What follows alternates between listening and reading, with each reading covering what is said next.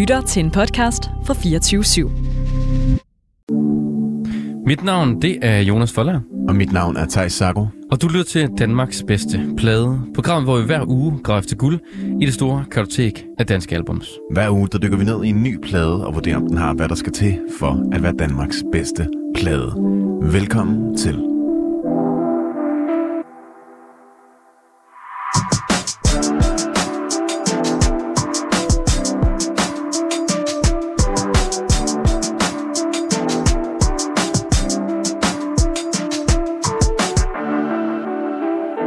Velkommen til. Velkommen til. Vi har jo, som vi allerede har teaset, endnu en fantastisk dansk plade med i dagens program.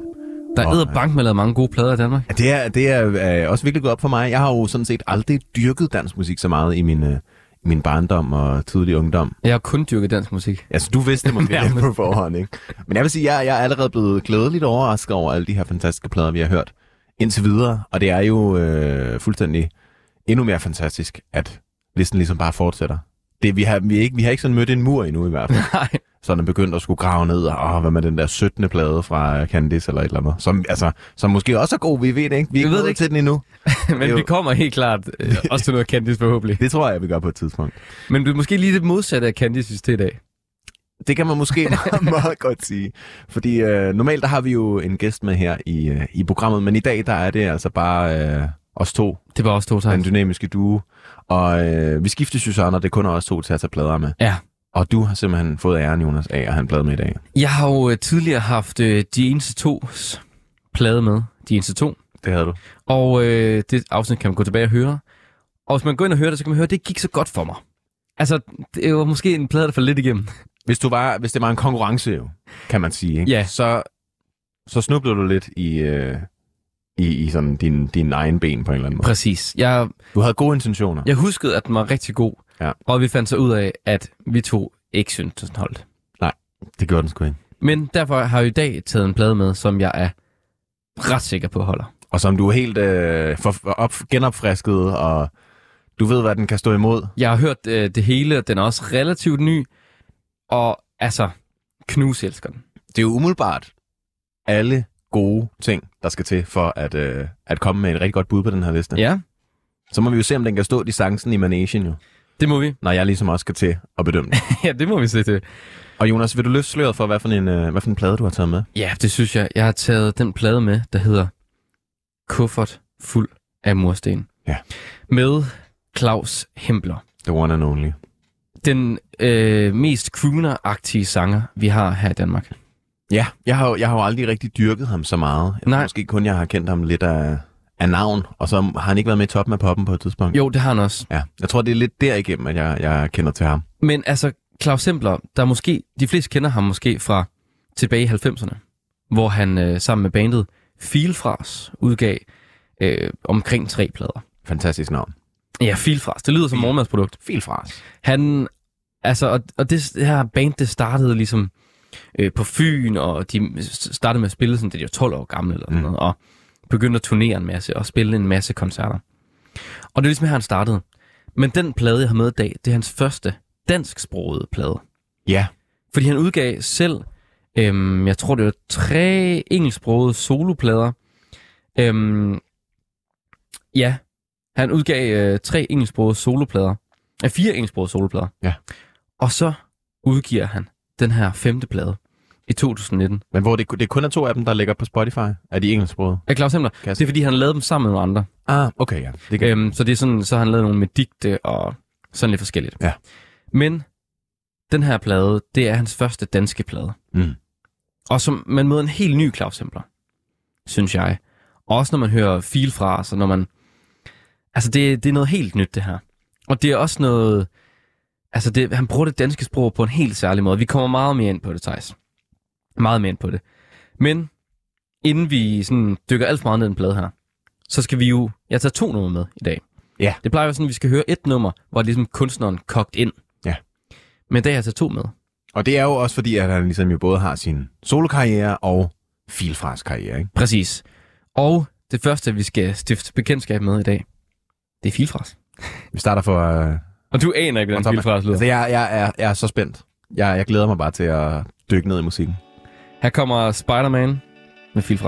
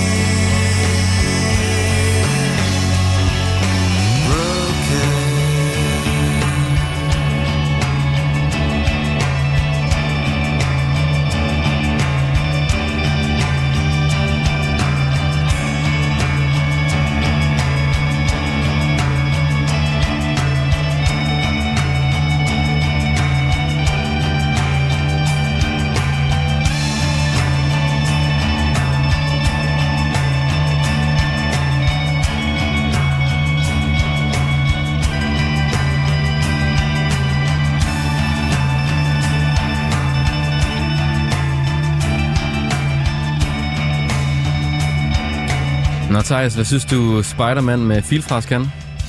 Jeg synes, det er, øh, jeg synes, det er rart. Det er jo meget øh, dyb vokal. Meget. Det altså, det er... Jeg kan ikke engang komme så dybt med. Spider-Man. Spider-Man. Ja. Ja, det er virkelig øh, også, også meget, altså det er jo meget øh, umiskendeligt øh, tydeligt Claus Hempler, der synger på det her. ja, det er det. Fordi hans, hans vokal, synes jeg ikke, sådan, altså jeg har jo ikke hørt meget filfras, og heller ikke hørt det der er imellem. Jeg har ligesom bare hørt den her sang, vi lige har hørt, og så pladen, vi skal høre i dag. Og jeg synes ikke, at der er så stort spænd imellem de to Claus Hempler. Der er ikke vokaler. vokalen. At vokalen er lidt tydeligere på den plade, vi skal til at høre i dag. Ja. Men, men det er også helt klart den store forskel af produktionen. Ja. Og sproget selvfølgelig. Og sproget selvfølgelig, men, men jeg synes også, at han, han, er, han er klart øh, har nogle andre inspirationskilder på den plade, vi skal til at høre, end, end det her, som er lidt mere... Øh, altså det er lidt mere... Øh, jeg vil ikke sige, om, om nedtrykt er det rigtige, men det er klart sådan lidt mere grunget, det er lidt mere øh, mørkt. Jo, og, det, og så lyder det altså enormt meget af Kashmir. Ja, det er virkelig rigtigt. Altså, og den her plade kom jo ud... Øh, jeg kan se, at Kashmirs første plade kom ud i 94. Mm. Og øh, den her øh, Spider-Man, den kom ud på... Den kom ud i 96. Okay. Og Kashmirs første plade var sådan en punkplade. Og deres store plade, The Good Life, kom ud i 99. Så de har virkelig blevet inspireret meget af Filfras. Det synes jeg egentlig, det, og det kan man virkelig godt høre, altså, fordi Kasper Ejstrup's vokal har jo selvfølgelig også sine lyse øh, elementer. Og, Men forestil dig, den her er en oktav over, ikke? Ja, men det er det, men, ja, men, men, men... men altså, men Kasper Ejstrup har jo også de der dybe Mm. tidspunkter i, i, i, øh, i nogle af sangene, ikke? Jo, og så har... Især, Øh, med, især melodiuniverset, synes jeg, man kan høre det på ja, og, og altså guitarerne og den der måde, trommerne ligger på, det hele sådan sovser lidt. meget. Og Tim Christensen og Kasper Ejstrup fra henholdsvis øh, Dismiss Leslie og Kashmir har jo sagt, at Claus Hempler er en af Danmarks allerbedste sangskriver. Kasper Ejstrup siger, at han er den bedste. Ja. Han er bare for doven. nu Han giver er man bare udgivet nok plader, altså. Okay. Det er måske også, øh, altså, sådan har der jo meget med Frank Ocean også, ikke? Jeg synes, Ja. ja. den ikke kan udgive nok. Nej, men altså Claus Hempler, der går jo, altså han har været 30 år i dansk musik, før han ligesom udgiver en plade, plade på dansk, ikke? Ja. Han startede med at rigtig slå igennem, da han var 20. Og så udgav han først en, en plade som 49-årig. Men det synes jeg også, jeg synes også, det er sejt, det her med at have haft en hel karriere, der bygger på et sprog, Mm. og så tør man at bryde den og vende tilbage til ens modersmål. Ja, det synes jeg faktisk også er meget smukt. sent i livet, ikke? Men det er måske også fordi, at man måske ikke rigtig... Øh, nu, nu kender jeg selvfølgelig heller ikke øh, Claus Hemplers historie, men at, at jeg måske også godt kunne forestille sig mig, at, at sådan den der... Øh, de, de er jo helt klart blevet inspireret af udlandet, af amerikanske mm. bands eller engelske bands i det her, ikke? 100%. Øh, men at den der ung, ungdommelige øh, øh, stemning, der var, vi filede fra os, og sikkert også op i nullerne, når han udgav sine engelske plader, at den måske ikke rigtig er noget, han kunne sådan se, se sig selv i længere, når han så kom i 40'erne. Nej, så begyndte han at lave det her crooner-musik på engelsk. Mm. Men han beskriver så ligesom, at på en måned, der skriver han hele den plade, vi skal til i dag. På en måned? På en måned skriver han alle sangene. Er, er både skrevet og indspillet? Ikke indspillet, bare skrevet okay. Han skriver ligesom 17 numre Wow. på en måned, hvor han var lige ved at øh, gå fra hans kone. Han havde ikke gjort det nu, eller hvad? Nej, han var lige ved at gå fra hende. Wow. Altså fordi, at han arbejdede så intenst med det. Og det startede bare med, at lige pludselig kom der bare noget ud på dansk. Og, og de gik heller ikke fra hinanden? Nej, de gik ikke fra hende. Okay, okay. Ikke, øh, altså, det, sådan var det i hvert fald ikke i 19, da han udgav den. Nej, okay. Jeg har læst nogle interviews tilbage derfra. Der er ikke øh, så meget nyere med ham. Han var med i Toppen Poppen, også omkring det her tidspunkt. Men det kan man ikke finde længere. Åbenbart. Åbenbart. Altså, det forstår jeg ikke. Men det er faktisk ikke den første danske sang, han har sunget. Nej. Fordi, som også godt kører på hans vokal, så er han jo meget inspireret af Leonard Cohen. Ja. Eller jeg ved ikke, er inspireret, men lyder i hvert fald bare som ham. Han er meget i det univers i hvert Ja. Altså, han er en crooner. Noget dyb røst. Præcis, og der kom jo på et tidspunkt øh, i 2004 en plade, der hed På Danske Læber, Leonard Cohen-sangen i danske fortolkninger. Mm. Meget sådan en opsamlingsplade med Steffen Brandt og Jens Umark og øhm, Thomas Troelsen laver nogle Swan Lee. Ja, alle mulige. Nicolai Nørlund laver covers af Leonard Cohen. Og der har øh, Claus Hempler også lavet et cover. Okay. Og det tænker jeg, det var hans første sådan, danske nummer. Så det, øh, det synes jeg lige, vi skulle høre. Ja, det synes jeg, der er, er, er, er sjovt også lige at høre, hvor han ligesom er startet i det danske. Præcis. Er det så også ham, der har oversat? Han har selv oversat den, ja. ja. Okay. Eller øh, oversat eller, eller omskrevet? Jamen, han har oversat den, og så er der selvfølgelig, når man oversætter Til, nogle ting... den lidt. Man kan ikke oversætte den 100%, fordi Nej. så lyder det fjollet.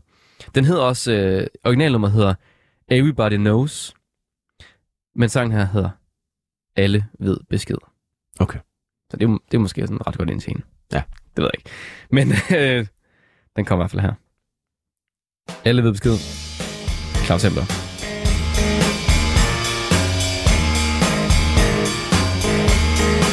Alle ved besked, terningen er fikset Alle krydser fingre, før de slår Alle ved, at masterplanen kiksede Og de gode tabte krigen i går Alle ved, at det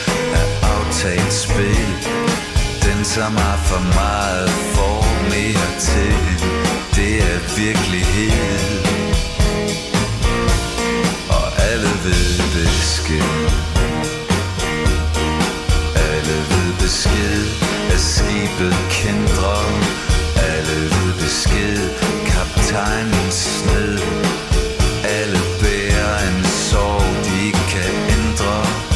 Som når ens fejl og hun lige er død. Alle taler ned i frakkens for. Alle passer hver sit lille bord. Sit blomsterbed. Og alle ved besked. Alle ved besked, det var mig, du elskede. Alle ved, det gør du da stadigvæk. Alle ved, at du har været mig tro. Ja, indtil flere nætter i træk.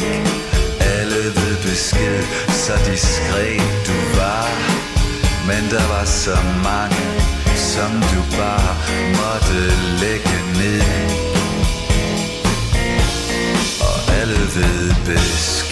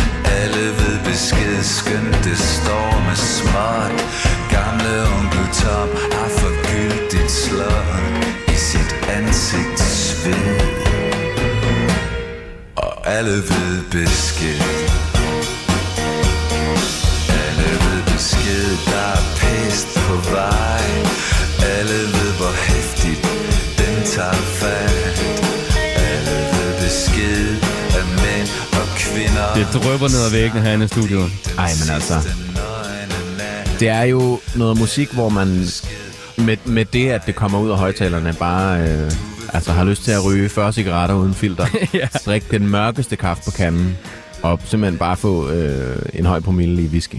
Præcis. Det, det, er jo, det er jo det, Leonard Cohens musik kan på en eller anden måde. Ja.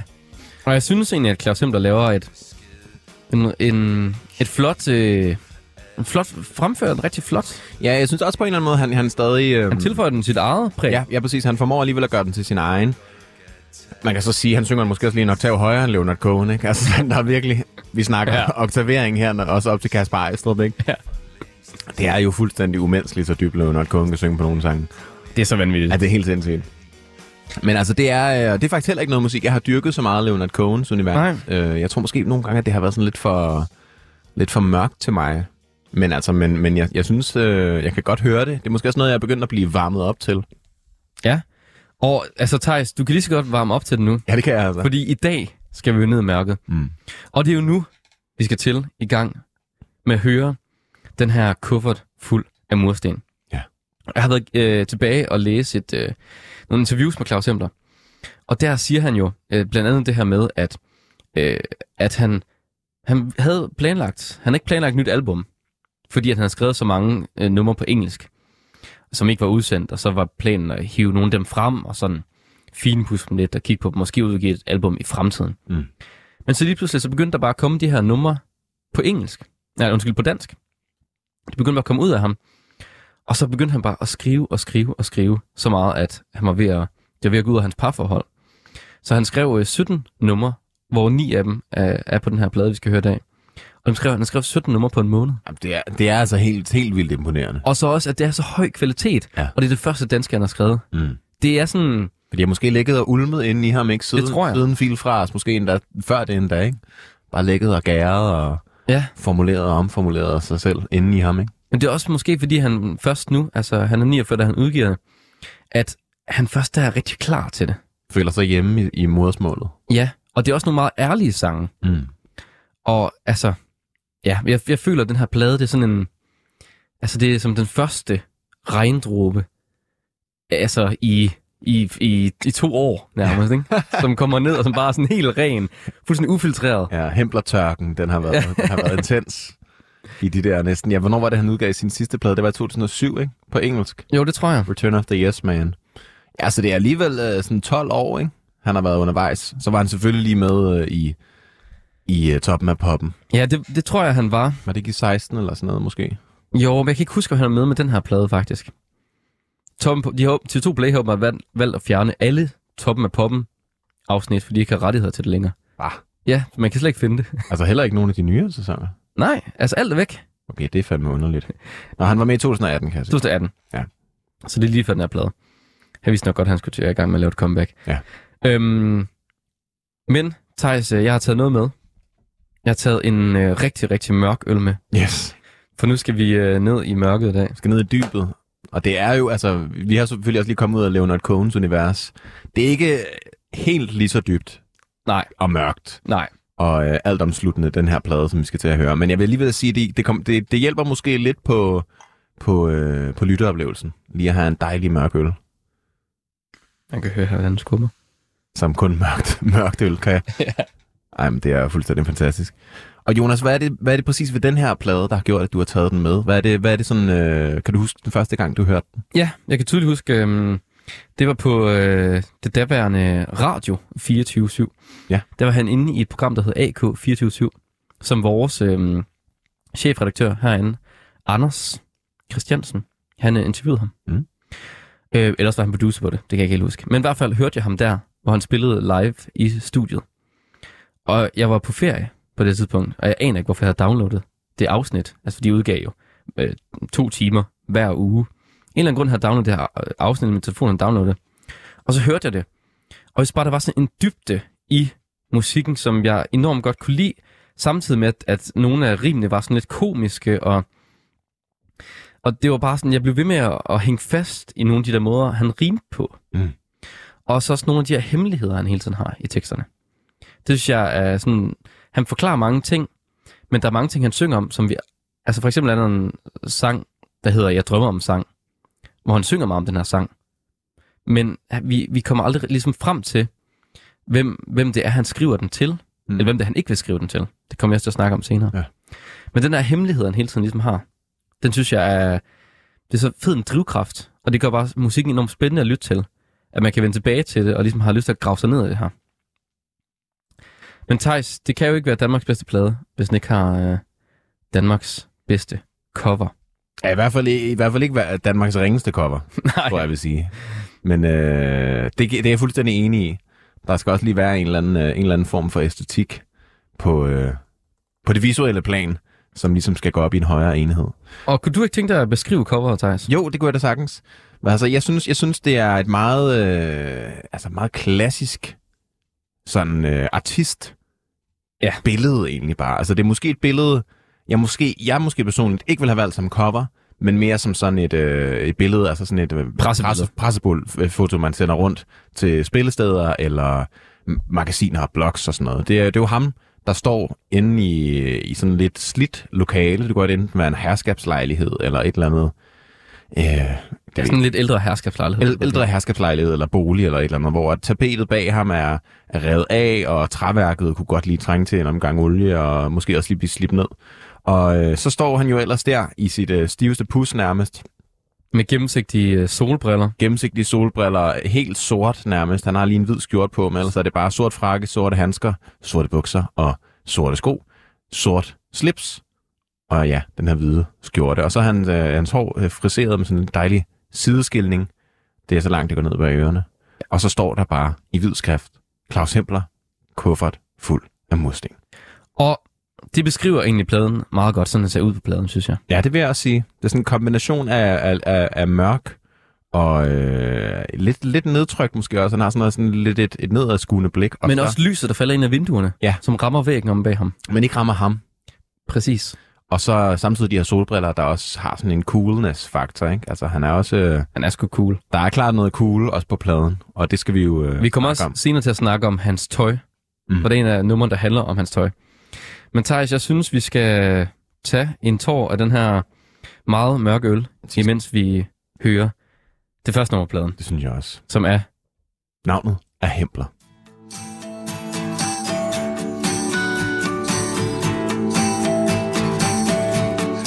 Navnet er Hempler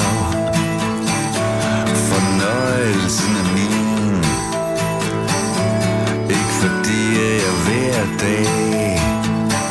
Ligefrem skriger og grin. Jeg tager slagene i stiv arm.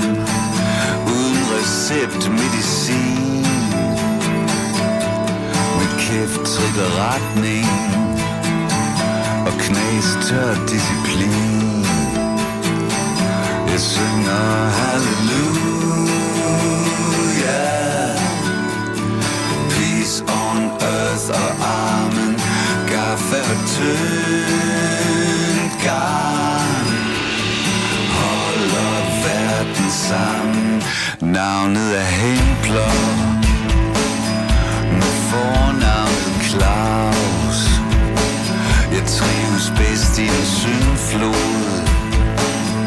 bedst i en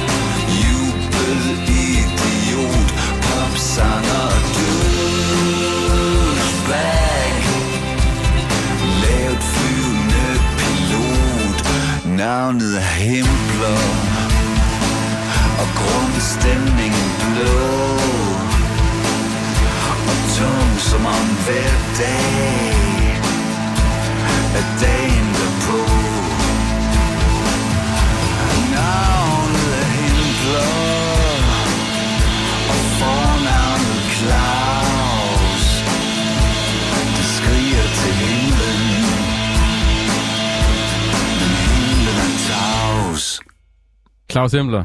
Navnet er Hempler. Kan det blive en bedre introduktion til den plade? Jeg synes, det er grineren.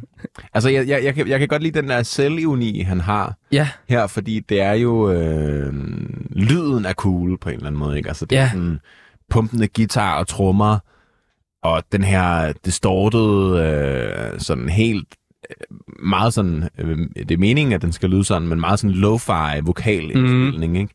Som jo bare emmer er cool på en eller anden måde. Sådan helt The Strokes, øh, Ja. Arctic Monkeys-agtig stemning, men bare sådan Leonard Cohen langsomt, ikke? På Ja. en måde. Og så er det jo bare, altså...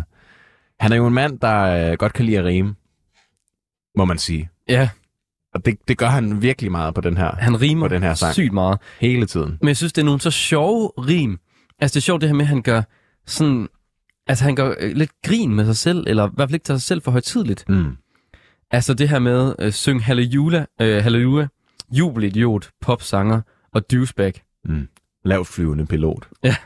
Også det der navnet Hempler og grundstemningen blå og tung, som om hver dag er dagen derpå. Mm. Jamen, jeg synes nemlig både, han, han dykker ned, øh, især i det her sidste teksteksempel, som du kom med, at han dykker både ned i, at han er cool, og øh, måske også, han ved, at han er, han er, lidt for meget nogle gange, ikke? Mm. men også, at han, han også er, øh, har en, måske en, en, tenden, en tendering til at, at være depressiv, ikke? eller mm. at have det blot, eller have det sådan lidt, øh, lidt tømmermændsagtigt, som han også selv siger her. Ikke? Øhm, så, så det er også mange facetter, han ligesom dykker ned i på den her indledende sang, og, og, og, og øh, man kan sige, det er jo også en, det er måske en meget god intro til pladen, fordi den også har mange facetter lyrisk. Man føler sig også lidt cool, når man går igennem København og hører den. Ja, det kan jeg forestille mig. Jeg har ikke selv, øh, selv prøvet det. Altså altså, samtidig med, at, at han alligevel også har de her, sådan, det her med, at han, øh, at han synger med kæftritte retning og knas tør disciplin. Mm. Altså, det er jo ret sejt, ikke? Og så er der det her, han synger senere, øh, som dengang jeg var hotshot, og alle, helvede, øh, helvedes hip. Mm. Det er nogle sjove rim, samtidig med, at, at han også godt ved, at han er for meget, ja. Ja.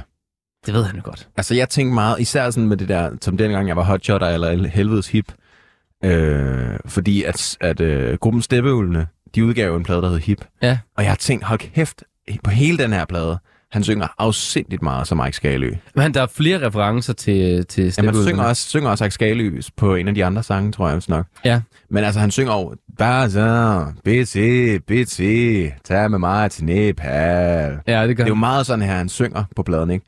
Men det er måske mere en sofistikeret Ike Skalø. Mhm. Det, er en, det er en cool Ike. Ike, Ike var også cool på sin Ja, men, egen måde. jamen, men Ej, var mere hip. Det var ja. mere sådan gang i gaden. præcis. Hvor det her, det er, det er virkelig er strøget skjorte. Det er sådan velsøjneret og, og filosofisk på, på et lidt højere likstal. Ja. Ike Skalø, vi har med at gøre. Og så synes jeg også bare, at lyden på pladen er meget sådan... Det er meget sådan gammelmandsrock-agtigt. Ja, Men det, er lidt, det er lidt dad rock. Ja, præcis. Men det er også sådan... Øh, jeg synes ikke... Altså, det er ikke en plade, der lyder 2019. Nej, overhovedet ikke. Det, den, jeg synes, og det, det, der er fedt ved den, det er, at jeg tror også, den holder om mange år. Altså, man kan altid vende tilbage til den. For det er ikke sådan en, man kan høre, at det var den her tid, den blev lavet i. Nej, det, det er måske rigtigt nok. Altså, man skal selvfølgelig være til, til lyden af den, så kan man sige. Ja, Ikke? det skal man. Som så meget andet musik. Men, men det er rigtigt nok. Altså, sådan, det, er ikke en, øh, det er i hvert fald ikke en så trend-typisk plade. Øhm, altså, det, den er meget, på den måde meget tidsløs. og jeg synes bare, at vi skal i gang med det næste nummer, Thijs. Lad os gøre det. Det er en sang, der hedder Op.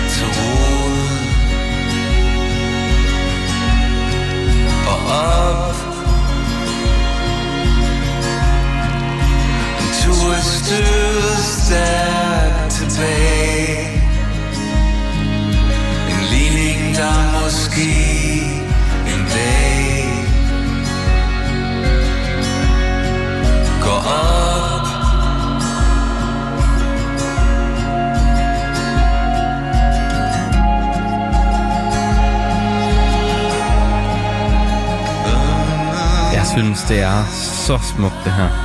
Helt vildt smukt, altså. Det er... Jeg har hørt den her sang før, øh, vi ligesom også skulle til at høre dagens plade. Og det er en sang, hvor, hvor jeg føler, og det er en af de få, at tiden står lidt stille, når man hører den. Præcis. Han rammer en eller anden åre af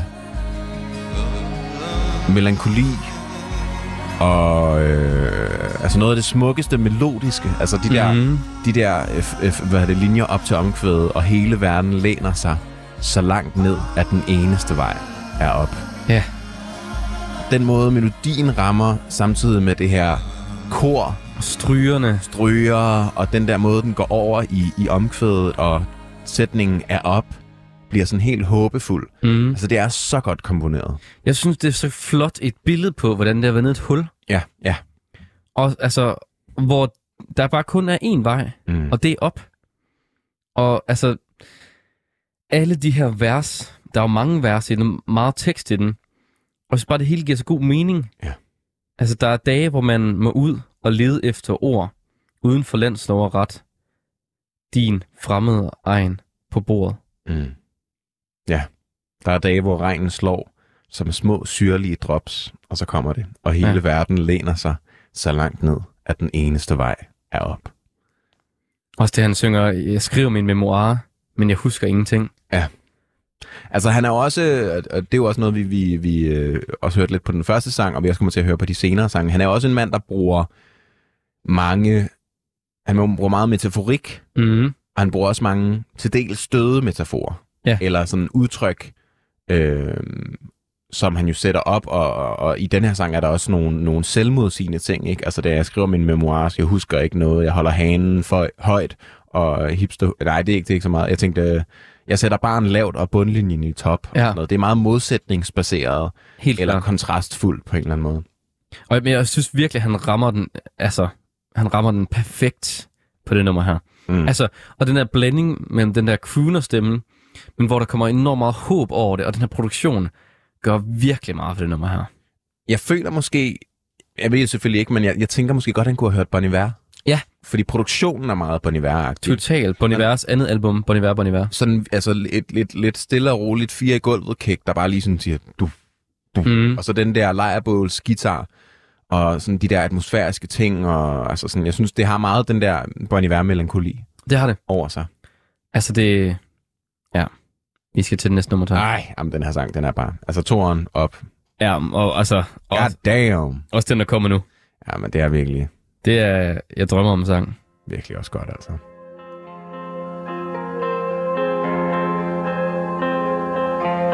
Jeg drømmer om en sang ligesom barndommens sommer Uden regn hver torden hvor himlen den er klar Og hvor alt det der førhen var galt Er i orden. Hvor farverne harmonerer med tapetet Og matcher med slipset og skjorten. Jeg drømmer om en sang Helt uden dig. Jeg drømmer om en sang, der er lige på og hårdt Gennem røgen fra tobakken. Der er tydelig som en blotter i parken Med pointen parat under frakken. Jeg drømmer om en sang som et vrist spark i skridtet Og et whiplash i nakken. En sang der er skrevet tænke på dig. Og du spørger, hvordan det går. Du ved, hvordan det er. For inden er der altid En bagage bær Jeg drømmer om en sang Lige så rastløs som vesten vinden over fjorden. Der rusker i de vildt fabulerende laner Hængt på tør snoren der blaffer ligesom flyvske idéer Der aldrig får gang på jorden.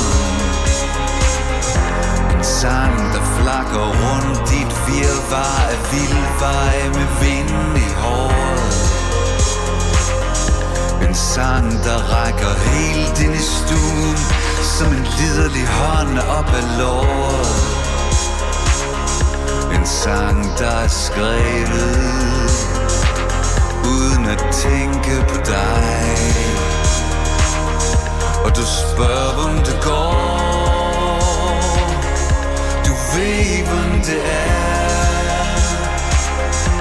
For enden er der altid En bagage bær en dag er det alt sammen.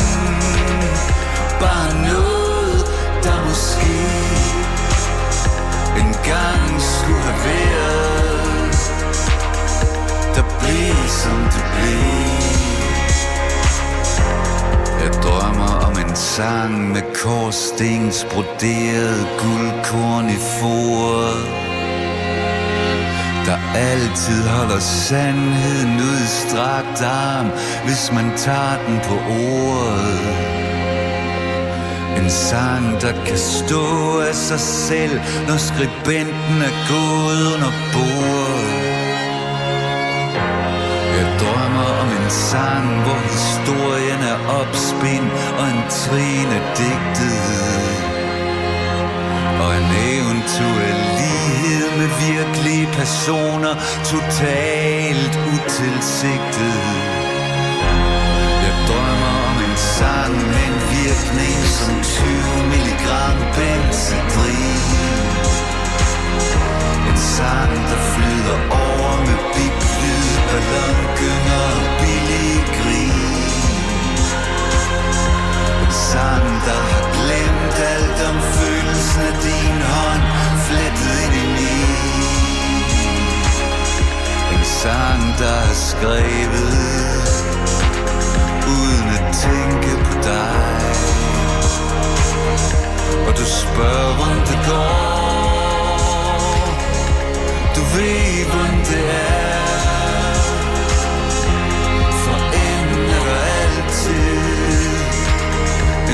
En Og en dag er det alt sammen Bare noget, der måske engang skulle have været Der blev som det blev Jeg synes, det her nummer har altså en så spændende storyline. Ja, virkelig.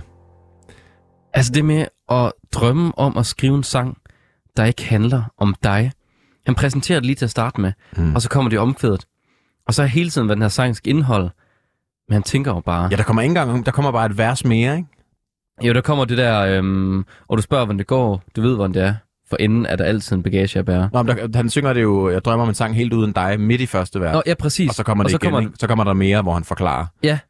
Men det, det er sjovt, ja, at han, at han ligesom tager det op på det her metalag med, mm. At han bare snakker om sangen, som jo så er en anden sang i den her sang, ja, men at han i den her sang bare ikke kunne lade være med at skrive om en sang, der handlede om personen. Ja.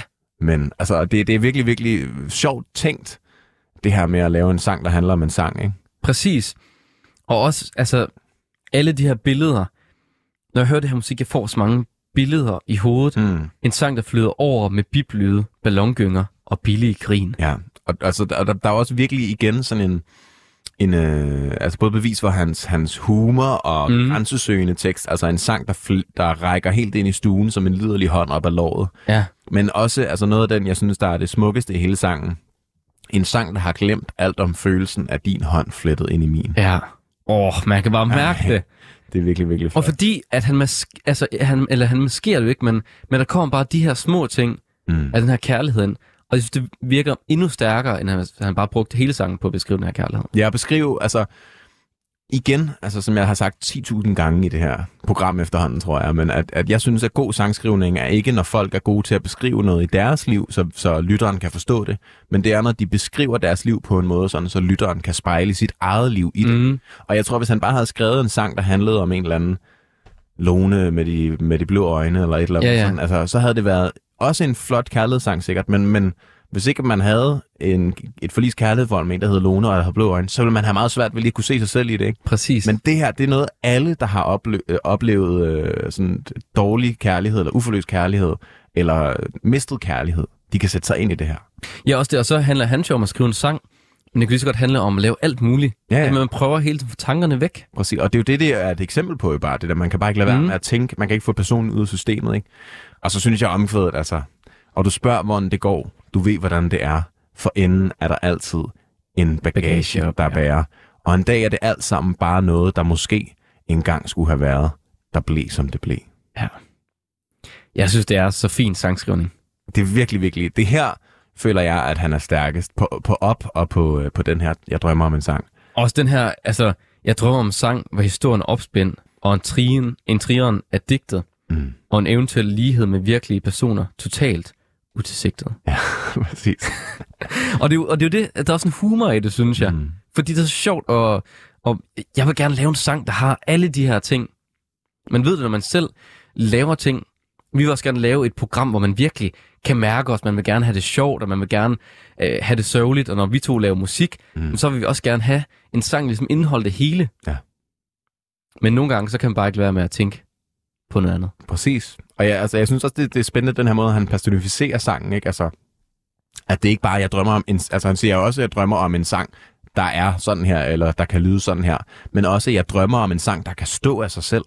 Ja. Altså sådan, Når skribenten er gået under bordet, ikke? ja, præcis, ikke? Altså sådan, det er, også, det er også sådan nogle ting, at han gør det også meget livligt på den måde. Helt vildt. Ja, men jeg synes virkelig, det her, det er øh, noget af det bedste dansksprogede sangskrivning, der eksisterer. Prøv lige at overveje den her øh, 60 raket, Thijs. Ja. Vi snakker til om 60 raketten. Ja, men jeg vil sige, at jeg synes, op og jeg drømmer om en sang har mere har, altså har mere øh, taget om mig end, end navnet af Hempler. Jeg synes, navnet af Ja. Hempler er fed, men det er sådan... Jeg synes måske, at det også bliver sådan øh, til tider lidt for selvsmagende Ja. på en måde. Der tror jeg, at man skal være helt i Hempler, i Hemplers fanklub for at synes, at det er nice. Det tror jeg også, men, så, men jeg synes, det giver mening, han tager pis på sig selv. Endnu mere senere, ikke? Jo, det er rigtigt. Altså, det, det, det er en sang, der måske giver mening lidt længere hen ad vejen. Men det er, øh, jeg, jeg synes måske, at, sådan, at den der selvsmagenhed ikke var den stærkeste indledning til 60 raketten Ja. Den fik måske en lidt wobbly opsendelse, men hold kæft, den blev sendt, Ja, ud, den, fly, den flyver nu. den blev sendt ud i det ydre rum meget, meget, meget, øh, altså second nature, second to nature-agtigt, ikke? Altså sådan, hold kæft, det, det er nemt at, øh, at være Claus Hempler, når man skriver så god musik, føler jeg. Det er det. Nu skal vi til det næste nummer, Thijs. Der handler om hans tøj. Tung tweet i juli. Tung tweed i juli. Feber i blodet. Høj sol over Danmark. Stiv kuling i mit hoved. Solide tekstiler. Så ingen kan se det der bruser Og raser indeni Tung tweed og en tapu Om jern der koger Og tænker som sindssyg.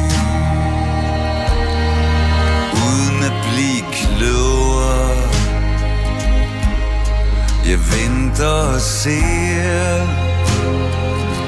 Hvis nærsynet kan nå.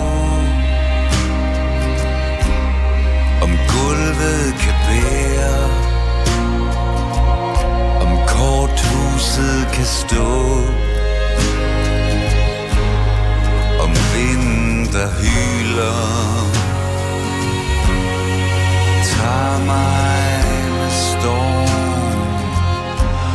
Om dagen i dag morgen. Føles bedre i morgen. Lad os se Hvor galt det kan gå. Hvor mørkt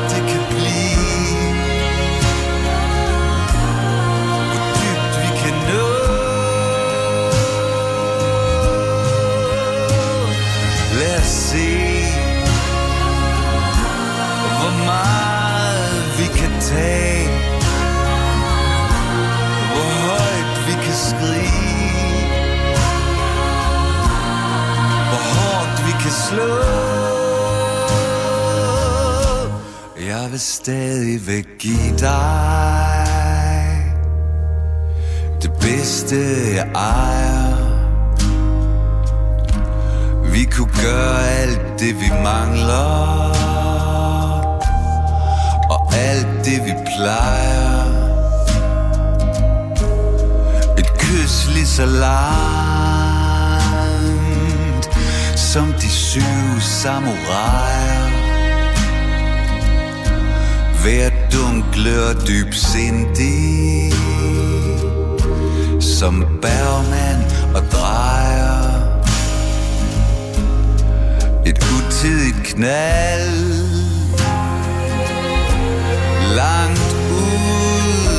natten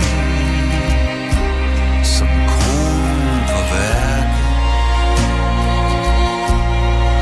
Oven i natten Og det vi har mistet Det tager vi tilbage. Og lad morgen være i morgen. Og i dag være i dag. Lad os se Hvor galt det kan gå. Hvor mørkt det kan blive.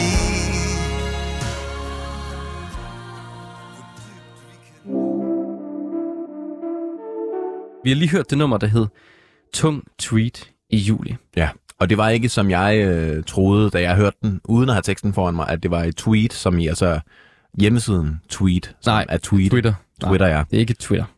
Men det er simpelthen, øh, hvad hedder det nu, øh, altså stoffet tweet, Ja, som vi har med at gøre her. præcis. Og øhm, Claus Hempler var jo lidt en, et sjovt barn, kan man godt sige. Mens alle de andre, de rendte rundt i shorts og øh, fodboldtrøjer og spillede fodbold, så gik Claus Hempler lange bukser og meget varmt tøj. Ja. Og han har altid gået meget i jakkesæt. Som man, vi snakker også om cover, der har han også et jakkesæt på. Og flere lag. Mm. Mm. Lige en vest, et slips, en habit jakke, en habit buks, nogle lædersko. Måske nogle handsker, hvis det er lidt koldt udenfor. Og jeg synes, jeg synes det, er et, øh, det er et fint nummer. Det er ikke sådan en af højdepunkterne på pladen. Det synes jeg heller ikke. Øh, men jeg synes, jeg synes, den kan noget. Den er, altså, Altså, den snakker jo lidt ind i den der, øh, hvad kan man sige, sådan lidt formelle øh, øh, sådan påklædningstradition, som Ja. er jakkesæt og sådan noget, ikke? Og han synger jo også i, i, i sangen solide tekstiler, så ingen kan se alt det, der bruser og raser indeni.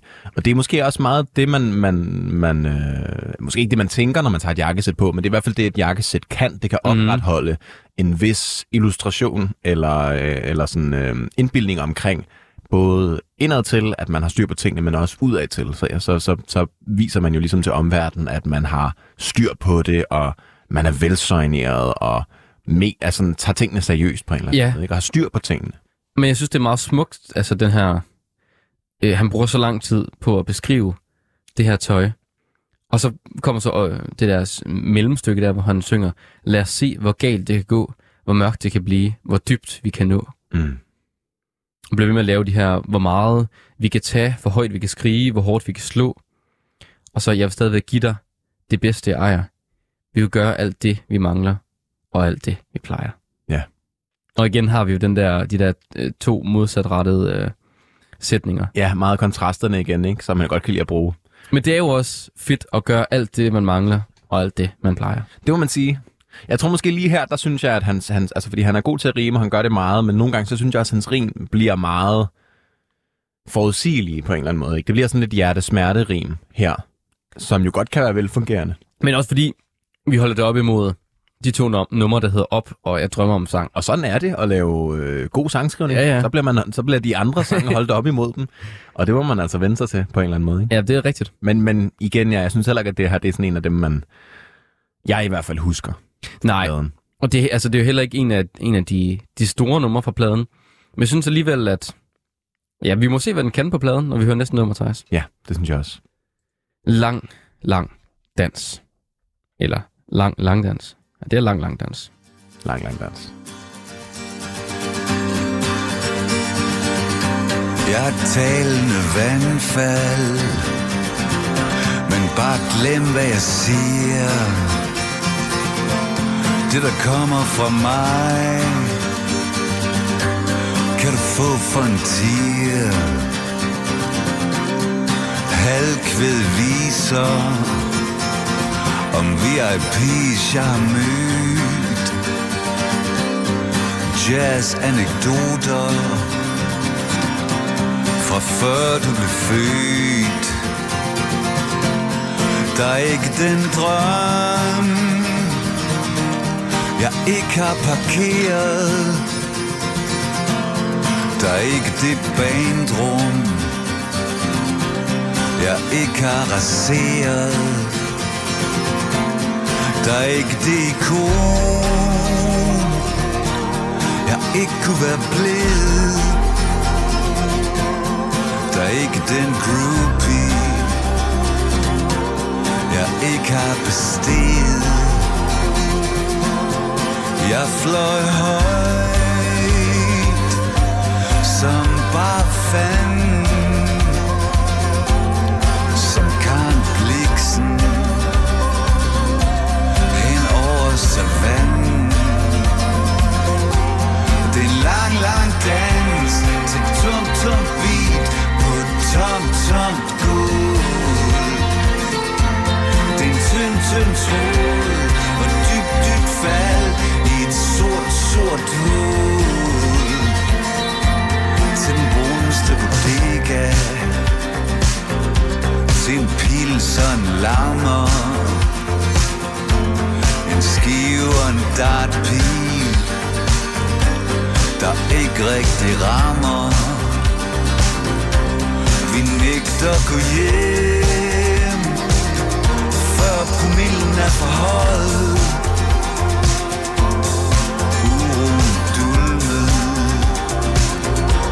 Og cigaretterne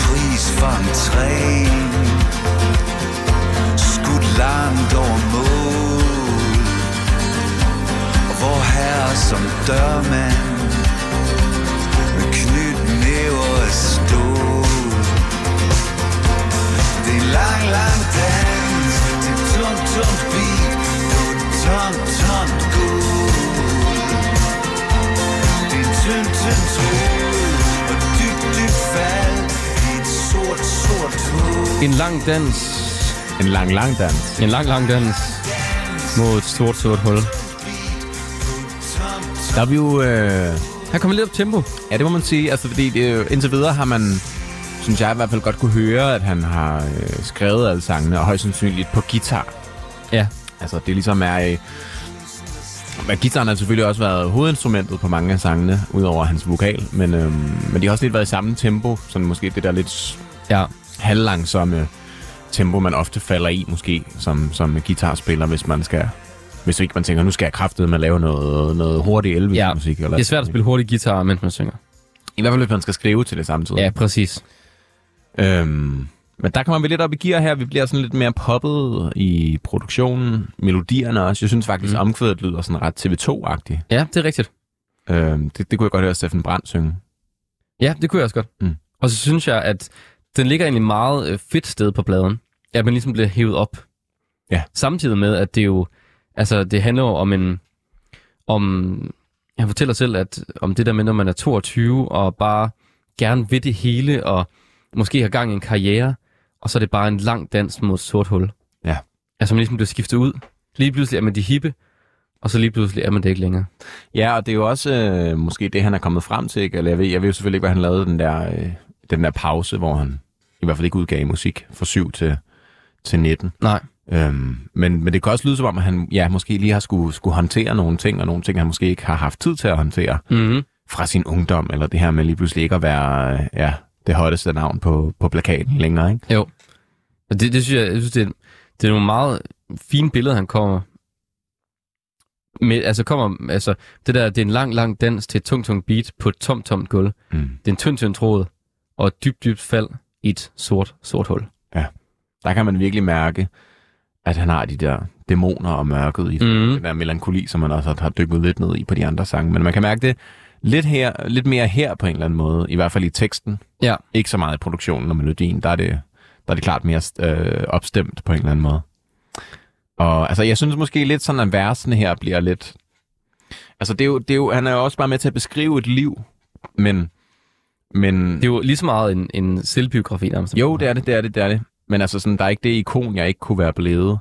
Det snakker også bare meget ind i den der selvfede. Altså, sådan, Ja, ja men, det, men altså, det er jo det, han synger ud fra den der 22-årige eller 20-årige, ikke? Mm. Dengang han var sådan, så var det ikke det ikon, han ikke kunne have blevet, fordi man var så høj på sig selv. ja, præcis. Og der er ikke den groupie, jeg ikke har bestedet. Jeg fløj højt, som bare fanden, som Karen Bliksen hen over savannen. Så han er også enten har eller haft, har haft høje tanker om sig selv. Ikke? Det tror jeg. Ja. Og jeg tror også, at Filfras fik øh, rigtig hurtigt succes og kom op og spille på orange scene og sådan noget. Mm. Og så lige pludselig var det bare ikke de fede længere. Ja, men det, det må også være hårdt, ikke? Altså, det, er jo, det er jo også virkelig succesens pris, det er, at altså, som, som jeg tror, det er Jay-Z, der har sagt det, det er ikke det svære... Nej, jeg tror, det er Dr. Dre, der har sagt det. Det er det svære ikke at lave et hit og komme på toppen. Det svære er at blive på toppen. Ja. Og det er det, der er, som jeg tror, mange artister kæmper med, ikke? Altså, også mange one-hit wonders. Og det er også sådan, det, det han beskriver, når han synger øh, en skive og en dartpil, der ikke rigtig rammer. Altså han står ligesom med skiven, og de står med sangen, Mm. men den rammer bare slet rammer helt ved siden af. Ja, præcis. Skal vi op videre til næste sang Ja. på pladen? Som vi øh, når til her, og det er mig oven på dig, dig oven på mig.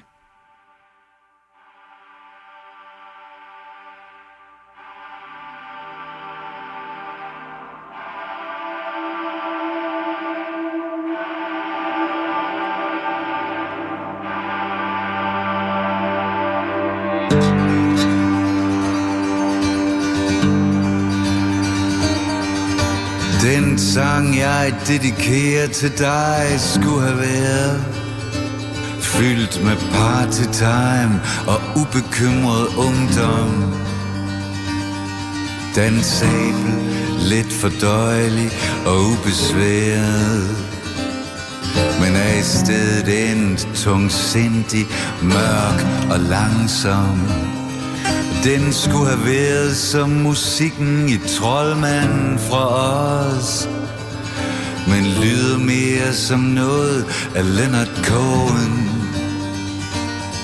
Bare uden den store mesters særlige touch Der altid skærer som et lysvær gennem togen.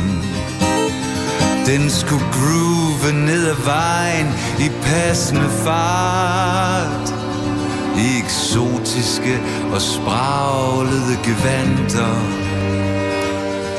Eller ligesom stryge over savannen som en gepard. Forbi et gumbetungt gang af elefanter. Som om alt var let og intet skulle forklares. Bare mig oven på dig, og så dig oven på mig. Mens de allerstørste spørgsmål blev besvaret. Via små blink med øjet undervejs. En gang for jer. To gange for nej.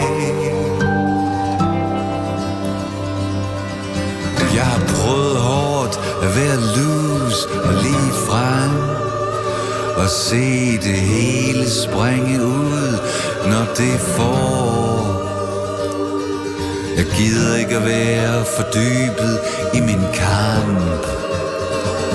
Hverken min egen eller seks ben af Karl Ove Knavsgaards Og det er længe siden de mægtige vinger sus blev barberet ned til det absolut minimale.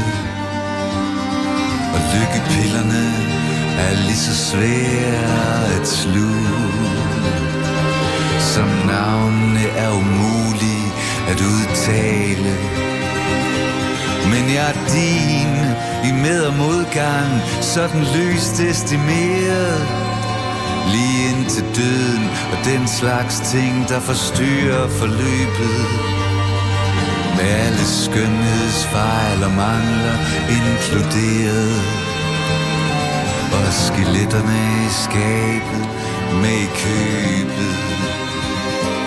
Som om alt er let og Jeg falder for de her stryger hver gang. Altså, det er, øhm, på dig. det er virkelig noget, noget smuk symfonisk musik. Helt vildt. Altså både, både strygerne, men også når der kommer kor og alle stemmer på. Mm. Og så virkelig, det er fint, det der, det der kommer nu.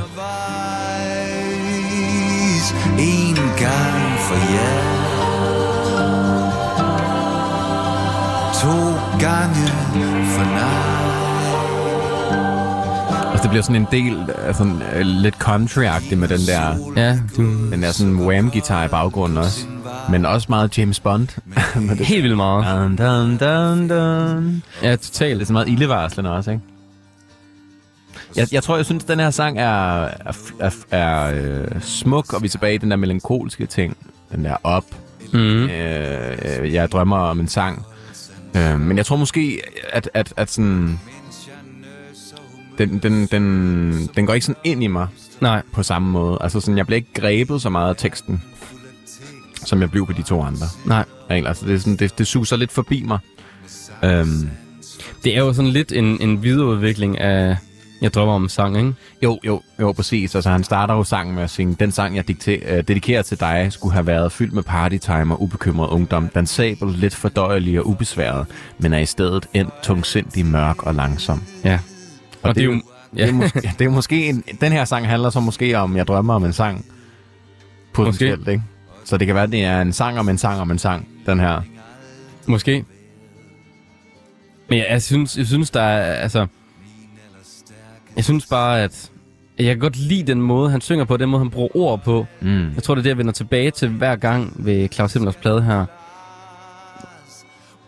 Det, han synger her, øhm, øhm, mens de allerstørste spørgsmål bliver besvaret via smarte blink, øh, små blink med øjet undervejs. En gang for ja, to gange for nej. Mm. Og alt, øh, han synger tidligere, og alt bliver let, og intet skal forklares. Altså, den her øh, tosomhed, hvor at man bare er så tæt med et menneske, hvor at Ja, man kender, intet skal forklares, ikke? man kender hinanden ud og ind, ikke? Altså, man har slet ikke behov for at, at skulle, skulle snakke om tingene, fordi man bare ved, hvordan hinanden har det med tingene. Ja. Ikke altså? Og er jeg din for evigt og for altid, uagtet ting, der kan ske, men ikke med sikkerhed kan vide. Og du ved, at langtidsplanlægning aldrig har været og aldrig bliver min stærkeste side. Mm. Og han er også meget, øh, altså han viser virkelig også en selvindsigt, ikke? Altså også er meget, meget, meget, nu, altså vi har snakket om det allerede, og han har jo også lavet et cover af Leonard Cohen, men han har også i den her sang ligesom siger, øhm, han, han har skriver, skriver og synger, at den skulle have været som en musikken i Troldmanden for os, men lyder mere som noget af Leonard Cohen, bare uden den store mester særlige touch, der altid skærer som et lysværk gennem togen. Det synes jeg, det synes jeg er ret fedt, at han synger det. Ja, han ligesom også giver, altså, giver credit where it's due på en eller anden måde, ikke? Ja, og sådan, jeg kan ikke lave Leonard Cohen-sange. Mm. Altså, han vil slet ikke hive sig op til mesteren. Nej, præcis. Og, og at, at det lød bare, altså det, lød, det er jo også, det skulle have lyttet som Troldmand for os, men det lød mere som noget af Leonard Cohen. Det kunne også godt lyde som om, at Leonard Cohen var en dårlig ting, ikke? Så kom det til at lyde lidt dårligt. men så siger han, at det, det lyder kun dårligt, fordi jeg ikke kan lave Leonard Cohen. Ja, præcis. ja. Ja, men altså, jeg synes, jeg synes stadig, det er smukt, og jeg synes måske mere, at det er instrumenteringen her, der gør det for mig, end det er øh, hans vokal. Altså, jeg synes også, at det bliver meget Erik Skalø, øh, Erik Skalø her Ja, det gør det på også. den her sang. Øh, og, og nogle gange, så kan jeg godt have lidt svært ved at, at, at, at, øh, at lade være med at fokusere på det. Mm-hmm. Fordi han synger meget ens på mange af sangene. Ja. Og melodierne er også lidt det samme på mange af sangene. Præcis. Det er det der... Det er sådan det der toneleje, han er i de fleste Ja, det er det. Ikke? Og det er jo også det, der er med den her plade. Det er jo... Det er meget en plade, der altså er en hel plade, synes jeg. Altså for mig gør det jo, at, at lyden er meget den samme hele vejen igennem, og Mm. sådan, det er en helt stødt plade på den måde. Ja, altså, der er jo klart, der er jo klart en rød tråd og en lyd, ikke? Øhm, men det skal vi måske bare snakke om det sidste, Ja. så vi ikke snakker for meget. Vi tager hul på det, Jeg har jo stadig nogle sange tilbage, vi ligesom skal have med i, i overvejelserne. Og nu skal vi høre Gammel Travhest. Tak af. Kommer vinteren slæbende i sin langmodige stil. Her Kommer ungdom drønende I den hurtigste bil. Her Sidder os der tilbage Med vores tid der er forbi. Her med vores dinglende bjæller vores klatmaleri. Gammel travhest.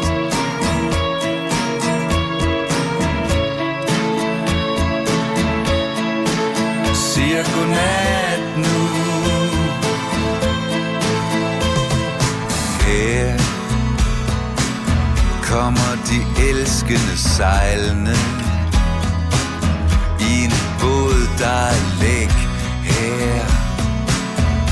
Kommer alt det vi ønsker. Meget snart skal gå væk her. Synger fuglene med hver sit Snot forvirret næb her. Kommer tusind troubadurer Med Eik skal løbe slæb Gammel travhest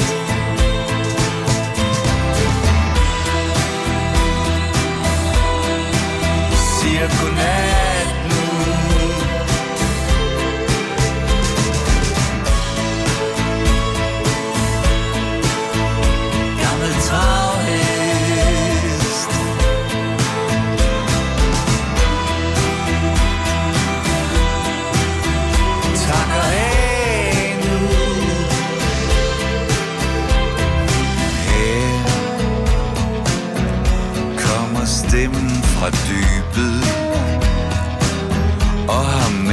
sig i koret her. Kommer døden og vælter. Alle brækker på bordet her. Kommer solen i december. Efter den sorteste nat her. Kommer den nederste i firmaet Med den højeste hat. Gammel travhest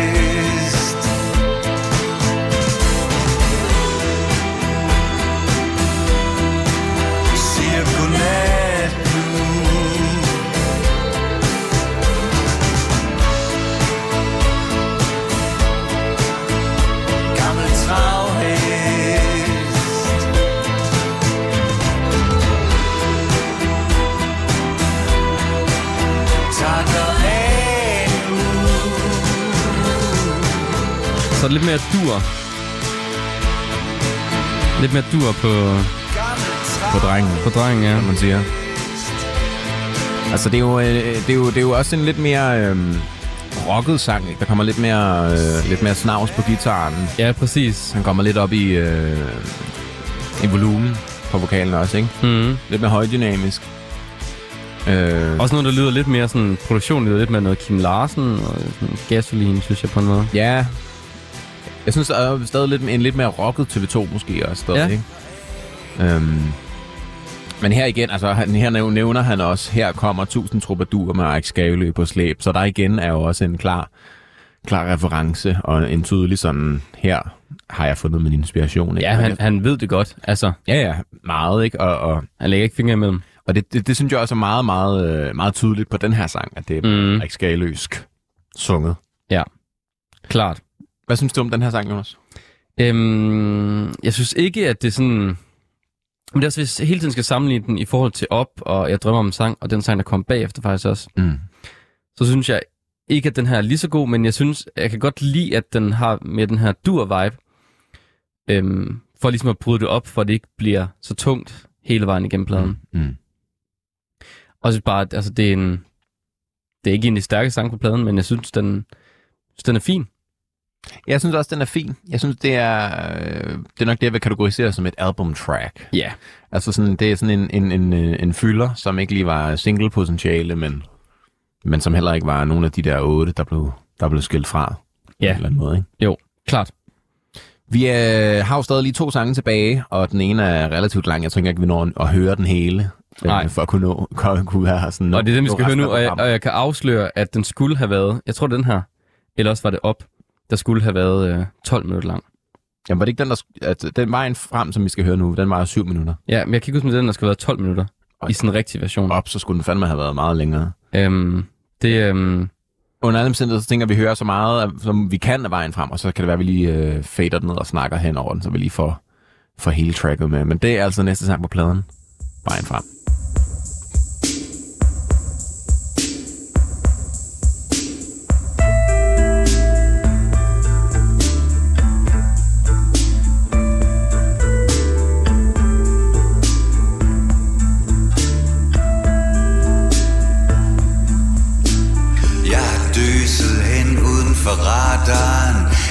Solgt ud af arvesølvet til en rimelig pris.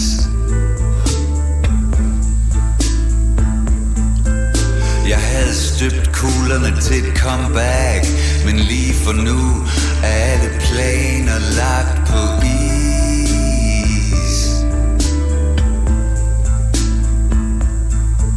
Og der er ingenting på tapetet Andet end fortsat at være omgængelig Punktlig præcis.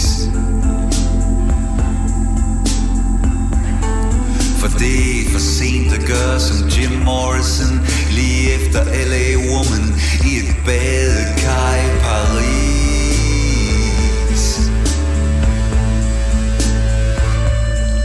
Og jeg er alt for langt ned i det til at se klart. For langt op i røven på mig selv Som altid naturligvis. Jeg følger bare vejen frem. For der er ingen vej tilbage. Jeg følger bare vejen der er ingen vej tilbage. Jeg er stadig rundt tosset og klatret Men lige så længselsfuld efter endnu en tur i din karusel.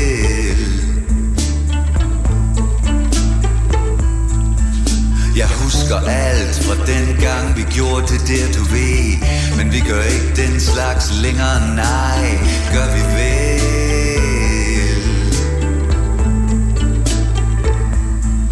Den gang man lagde vægt på at have de spidseste sko i byen Altid seneste splinter ny model.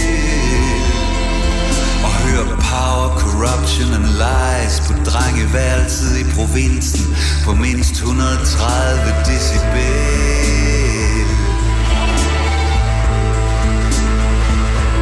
Og alting enten var betydeligt større end livet Eller endnu mindre end den allermindste bagatel.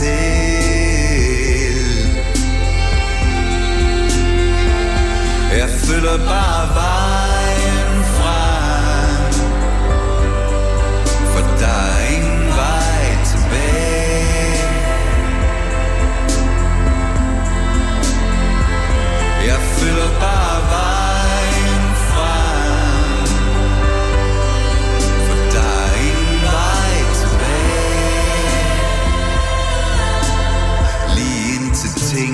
igen går helvede til. Er jeg fuldstændig færdig med at være pessimist?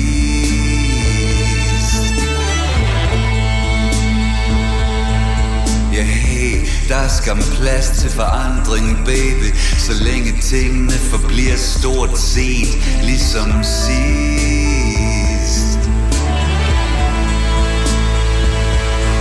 I den her nat, hvor alting flimrer Og månen sejler rundt som en bedøvet svensk turist.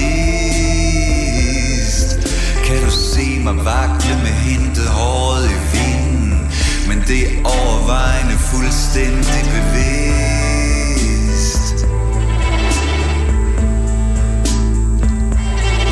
Bare lov at se mig dybt i øjnene Tjek min puls som et kardiogram Inden du antænder endnu en gnist.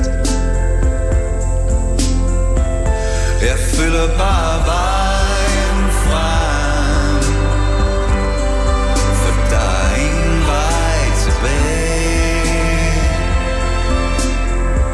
Jeg har meldt mig ud af klubben. Jeg har slyset med min tid og mit husmands talent. Mit mindre værd er kun overgået af en opblæsthed, der er støbt ind i cement.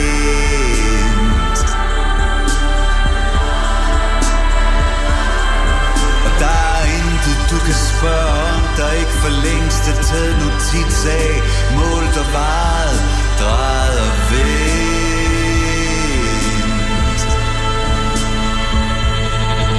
Jeg er klar igen på kontoret Skjorten presset, blyanten spidset Og balalajkanen stemt Der er kun én vej. Det er vejen frem. Ja, i hvert fald på den her sang. Ja. Før var det jo op. Før var det op. Nu er det frem. Nu, når man er oppe, så er det frem. Så er det frem. Ja. Det her var det første nummer, Claus Simpler skrev fra den her plade. Ja. Og øh, det var 7 minutter, men det skulle egentlig have varet 12 minutter. Ja, det er det. Jeg har læst mig til. Det kommer måske til at sige også som øh, op, men det var det her nummer, som skulle vare 12 minutter. Det er jo en sindssygt lang sang. Syv minutter i sig selv også bare, ikke? Jo, præcis.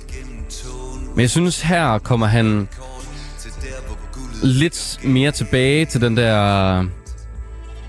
til kontrasterne mellem dybet og lyset på en eller anden måde. Ja. Og det Ja. han synger her, ikke? Når den, en dag, når den her endeløse mumlen er forstummet, så husk mig for ham, der blev glemt. Som jeg husker mig som ham, der er glemt. Ja. Ham, der er glemt, ja. Ja, der er, altså, der er nogle... Jeg, jeg føler også nogle gange, jeg bliver sådan lidt... Øh, jeg, jeg falder lidt i stave over teksten nogle gange. Altså sådan, især når, når der nogle gange der bliver sagt så meget, og det er Ja. skrivende det hele. så synes jeg nogle gange, det kan være svært at nå at danne billederne, inden der kommer et nyt. Mm. Øhm, fordi at, som, som vi også snakkede lidt om under den her sang, så er han jo, især på den her plade, en meget øh, beskrivende, meget billedlig sangskriver. Helt vildt. Der, der er ikke så meget handlingsforløb. Altså han beskriver ikke rigtigt på noget tidspunkt i nogle af sangene, hvad han gør. Eller Der er det ikke sådan en historie, hvor, han, der er et forløb i. eller hvor han er, eller han kan godt være, han, der er en dig og mig, men, men man ved ikke, hvem de er, man ved ikke, hvad de har gjort. Ja. Han siger jo ikke, jeg har dummet mig, eller du har kommet videre, eller sådan noget. Og det er det, jeg synes, der er spændende ved det. Ja, og ja, det er der, jeg falder lidt af, tror jeg, Ja. nogle gange. Fordi hvis det bare er sådan, altså det bliver, det bliver sådan lidt, øh, okay, vi snakker bare i vildens sky nogle gange. Og når der, er- jeg, jeg savner nogle gange noget lidt mere håndgribeligt Ja. tekstuelt. Ja. Altså, og sådan de der ting, som jeg drømmer om en sang er op, det, det føler jeg alligevel, man får, det, får, får, får den der spejlingsting. Men, men her, der bliver det bare sådan en masse ord og en masse sætninger, som, Ja. som er gode, og, og mange af dem er rigtig velskrevet, men, men, men jeg, jeg kan ikke mærke dem på samme måde, ikke? Nej, men jeg, men jeg synes især her i omkvædet, når han synger, jeg følger bare vejen frem, for der er ingen vej tilbage. Mm. Altså, det, det synes jeg er sådan... Det, det, det har lidt den der op-stemning. Det er måske lidt sådan en, en tor af den, på en eller anden måde. Det er, man kommer op, skal vejen frem. Men også det her med, at, at den her plade er også meget sådan en, en biografi, Mm. nærmest, af Claus Hempler. Det her med, at han synger, øh, hører Power, Corruption and Lies på drengeværelse på provinsen på, mest, på mindst 130 decibel. Og så det, at han, øh, en af de første plader, han købte, eller i hvert fald en plade, han købte, da han lige var blevet konfirmand, og alle de andre skulle i Tivoli, gik han over i pladeforretningen Van Rock, og købte den her plade Power, Corruption and Lies med New Order til 100 kroner. Ja. Altså, og det er det, jeg synes, der er, er spændende ved den her plade. Det er også det er en, det er en skildring af, af Claus Hemplers liv. Og jeg synes, det er vildt, at han kan, han kan lave en skildring af hans liv, samtidig med, at, at han laver enormt fine sange. Ja, altså han er jo han er virkelig god til at, at fylde ting ind. Men det er måske igen, fordi det ikke behøver at være handlingsbaseret. Ja. Altså så, er det jo, så kan man jo sagtens bare sige en masse ting, man har oplevet, og få det til at rime. Eller sagtens og sagtens. Men jeg mener bare, det er nemmere at flette minder ind, eller flette billeder ind, i en sætning, hvor at man ikke samtidig skal beskrive et narrativ. Ja, det er klart. Altså, og, og man ikke skal komme frem til en konklusion, når man ligesom bare skal, Men det, er også, men det synes jeg, også, skal meget, ramse det, ting op på. det synes jeg er meget præmissen for pladen. Det er, ja, at, det er meget præmissen for pladen her. at, det, er, det, er, at det er sådan stemning og følelser. Det er her nu billeder, Mm, mm. øh, som han har, han har lavet. Og jeg skal lige sige, altså hvis, hvis han har hørt øh, det, øh, det her Power Corruption and Lies øh, på mindst 130 decibel, så har han ufatteligt skadet hørelse. Jeg bare lige for sjov ind og kigge. Altså det, det er lige så højt som øh, hvis en, en jetjæger, den øh, letter, eller den højeste rockkoncert, der nogensinde er optaget, eller et, altså et skud, lige ved siden af et skud, der bliver affyret. Så altså... Så har, Men også der, han han, synger- har, han har ikke meget hørelse. Hvor han synger mindst, altså det er jo også sådan... Mindst er han, det er også igen, Altså når, når, når man er på drengeværelset og er så ung, ikke? det føles så bare føles det som 130 decibel. Igennem, ikke? Ja, ja, fuldstændig. Jeg synes, vi skal høre det sidste nummer, Thijs. Det synes jeg også. Den hedder Humørbussen.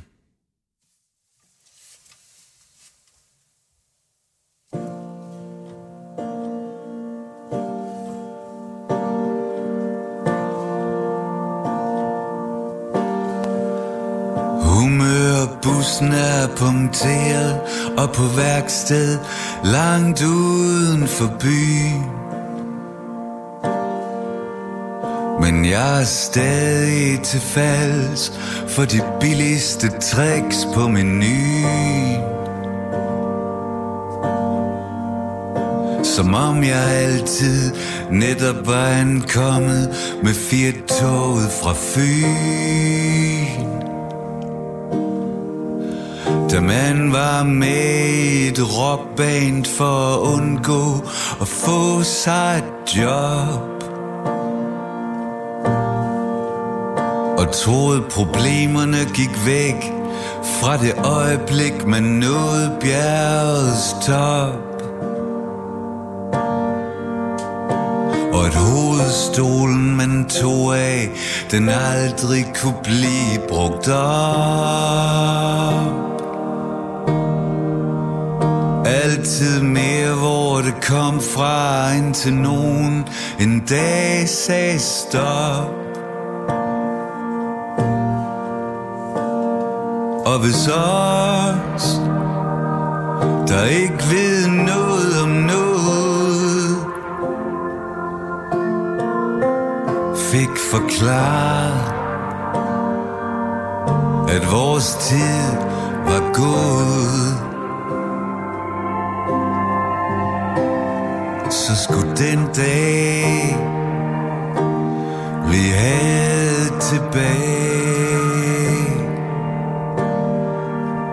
være inden forårsdag. Der er dag i mig, hvor himlen er tynd som glasur. Frederiksberg Allé er som Paris på vores aftentur. Og vi har aftalt, at du Jane Birkin, og jeg er Serge Mens jeg kysser dit øjenbryn, når vi går og stønner vores sang. Katten på fingrene, så vi tager den endnu en gang. Og vi takker solsorten og guldspogen for deres engagement. Og jeg elsker dig mindst lige så højt, som alene er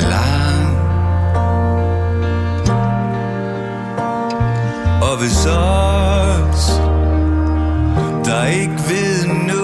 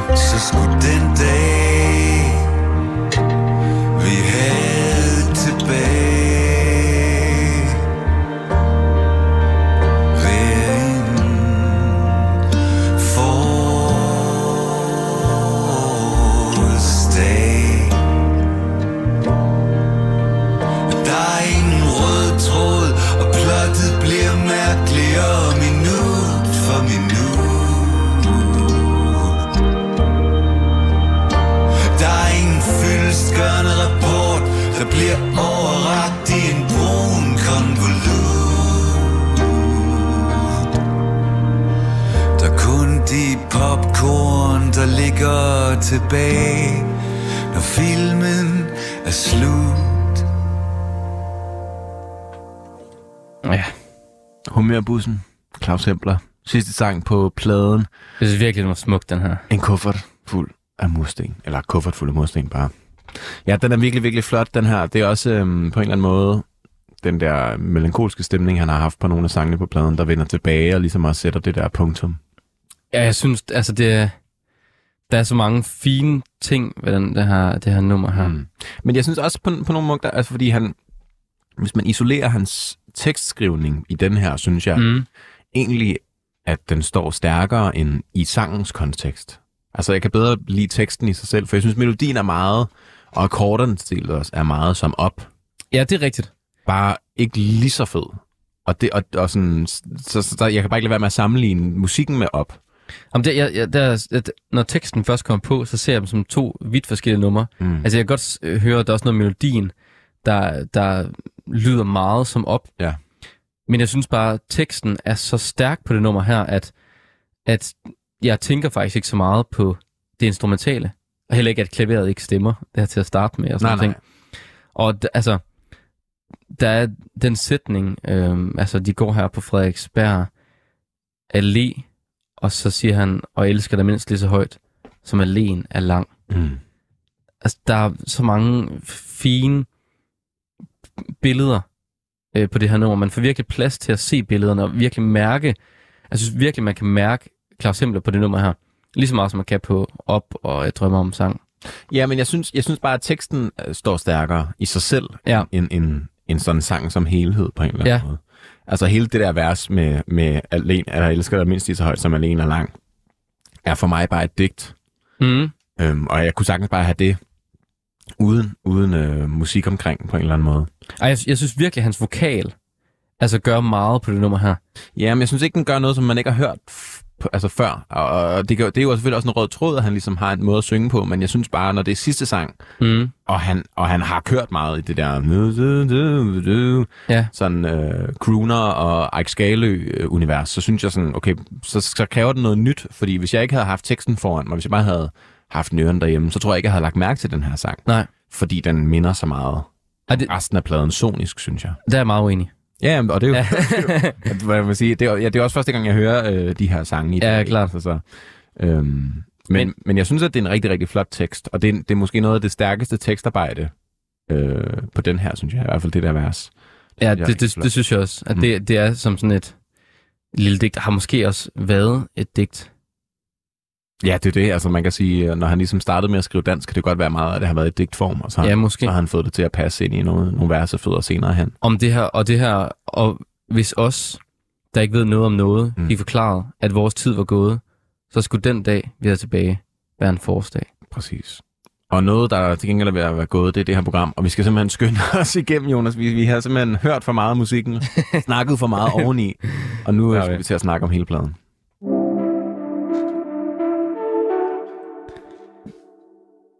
Kuffert fuld af mursten. Claus Hempler, 2019, hans første plade på dansk. Ja. Som du har taget med, Jonas. Ja, og ja, altså, prøv at overveje, hvor vildt det er, at han skriver den her plade på en måned. Mm. Ja, det er vildt. Man kan godt høre, at det også på nogle punkter er på en måned, ikke? Ja, det kan man godt. Man kan godt høre, det er meget samme periode, Ja, det hele blev skrevet i. Han er meget samme melodiunivers, han er meget samme, han er meget mål, han er meget samme tempo, mm. Han er meget samme øh, mindset tekstuelt. Ikke? Så på den måde kunne det måske også have haft en styrke, er min mening, Ja. at han lige havde givet den en måned eller to mere, og lige se, hey, kommer der lige nogle lidt mere varierede sange ud af det. Men der, der synes jeg, at det smukke jo er, at det er sådan en, den er så fuldendt, som den er, ikke? Og altså, det, er jo- det er jo så det, jeg ikke synes, den er. Ja. Jeg synes klart, at det har været sådan en, jeg har skrevet 17 sange på en måned, de er her, men måske kunne man godt lige have givet 17 sange to måneder mere, så man lige havde en lidt større pulje, lidt mere øh, variation, Ja. potentielt, og så har sagt, det er pladen. Men Thijs, vi skal jo til det bedste fra pladen. Det skal vi, ja. Skal jeg starte? Jeg tror næsten, vi har det samme nummer. Okay. Måske. Jeg ved det ikke. Ja, det må vi se. Jeg vil sige... Øh, åh, den er svær. Det, det, det, jeg tror, det er de samme to i hvert fald, som, øh, Ja. som du også tænker. Men... Øh, ej, jeg vil, jeg vil skulle sige... Øh, jeg drømmer om en sang. Nå, jeg troede, du ville vælge op. Ja, ja, men altså, jeg elsker også op. Men jeg tror måske, at, at teksten som helhed siger mig mere, at jeg drømmer om en sang. Ja. På en eller anden måde. Og den her Bon Iver-ting, og... Altså, øh, ja, det ved jeg. Altså, jeg tror måske versene op, det, det siger ikke så meget for mig. Nej. Lige så meget som, som, som jeg synes, at, at, at, at de her sådan enkelte strofer i, i Jeg drømmer om en sang gør. Men altså, men de er virkelig, virkelig tæt. Ja, det er virkelig det. Men jeg tror også, jeg vil sige, jeg drømmer om en sang. Mm. For jeg, jeg kan så godt lide hans hemmeligheder. Jeg så godt lide den her med, at, at, at sangen, at han prøver hele tiden at skjule, at den er en sang, der, at han skal tænke på Mm. den her person, han nu skal tænke på. Ja. Ja, altså, jeg synes, øh, jeg synes, det er fedt, det med den her meta, metalag på en eller anden måde. Ja. Også, øh, også bare lade stå så, så, så meget øh, sådan frem på en eller anden måde. Jo. Hvad med bagsiden af... Puh, ja, det er jo så, det er jo Af så, pladen. det er jo så den svære på en eller anden måde. Og, og, og øhm, det, det er der flere årsager til, at jeg synes, det er svært. Jeg synes, det er svært, fordi at jeg ikke føler, at der er sådan en sang, der falder igennem. Ja? Øh, jeg synes egentlig, at bundniveauet er højt, men samtidig synes jeg også, at det er svært, fordi at der er mange sange, der ikke siger mig så meget. Hvad er han synger med bundniveauet? Han holder... Ja, han, han holder, øh, hvad hedder det, ja, bundniveauet, Var det bundniveauet lavt eller bundniveauet højt? ja, nej, hvad fanden, han holder barn lav og, bund, og bundlinjen højt. Ja. Øhm, men, men jeg, jeg tror ikke, der, der er mange af dem, der ikke siger mig super meget. Ja. Øh, så det bliver måske også bare lidt et skud i togen. Øh, jeg tror måske, at ja, det, øh, lang, eller et lang, lang dans, tror jeg. Okay. Den tror jeg simpelthen, øh, at jeg vil vælge. Den der var sådan lidt... Øh... Ja, den er lidt TV2-agtig. Ja, nej, Ja. det, det er enten den, eller vejen frem, tror jeg. Okay. Ja. Og altså, vejen frem er jo altså min uh, top 3 på nummer Ja, okay. pladen. Jeg tror bare, jeg blev, jeg blev smidt lidt af, altså af, af, at der var så meget, øh, der var så mange billeder hele tiden. Og, Ja, og igen, altså sådan, når man bare har op, og øh, jeg drømmer om en sang, så, så er det bare, som vi har så snakket om flere gange i de her to timer, svært at lade være med at sammenligne det er det helt vildt. med de der to fuldstændig eminente sange. Ja, det er det. Og det er også det igen, altså hvis han havde givet dem to måneder mere, det er ikke sikkert, der var kommet flere sange lige så høj kvalitet, men så har man i hvert fald lige givet det the benefit of the doubt på en eller anden måde. Det er rigtigt. Og Det kan være... at man har haft en, en, en positiv dur-sang, der også var lige så god, ikke? Jo, Men altså, ja, man må tage den for, hvad den er. Øh, jeg tror måske, ja, at starten, var, starten af pladen var, var der, hvor jeg havde det mest fedt, og anden, der blev det sådan lidt Eik Skalø øh, Ja. på, på retur igen, ikke? altså jeg tror min, det er gammel travhest øh, takker af. Mm. For den, det synes jeg var lidt sådan en... Den synes jeg ikke gør så meget for pladen. Nej, nej, nej. Hvor jeg synes, at navnet Hempler gør rigtig meget for pladen. Fordi at jeg godt lide, at han bygger sig selv så meget op og har sådan et sej sang, mm. hvor han også nævner de her, at han er, Mm. er sådan... Er måske også lidt for fed, ikke? Jo. Og så, og så bryder han sig selv ned langsomt igennem Men pladen. navnet Hempler er også en underlig sang på pladen, fordi det er Ja. den eneste sang, der, der er cool, og det er den eneste sang, hvor hans vokal er processeret. Mm. Den eneste sang, hvor han virkelig sådan har solbrillerne på. Og det, og det kan jeg virkelig godt lide, at Ja. han så tager dem af. Ja, men det er sådan, han tager dem af altså, med op. Altså, det synes jeg også er en radikal sådan. Jeg er helt oppe at flyve. Det viser måske også den her dualitet, der er meget i hans personlighed, og at han den ene dag kan føle sig mega sej, eller kan Ja. virke sej, og så den anden dag kan han være helt nede i et, nede i et hul, ikke? Men, sådan, men det er meget radikalt sådan, jeg er mega sej. Nu har jeg det bare opgivende og depressivt, ikke?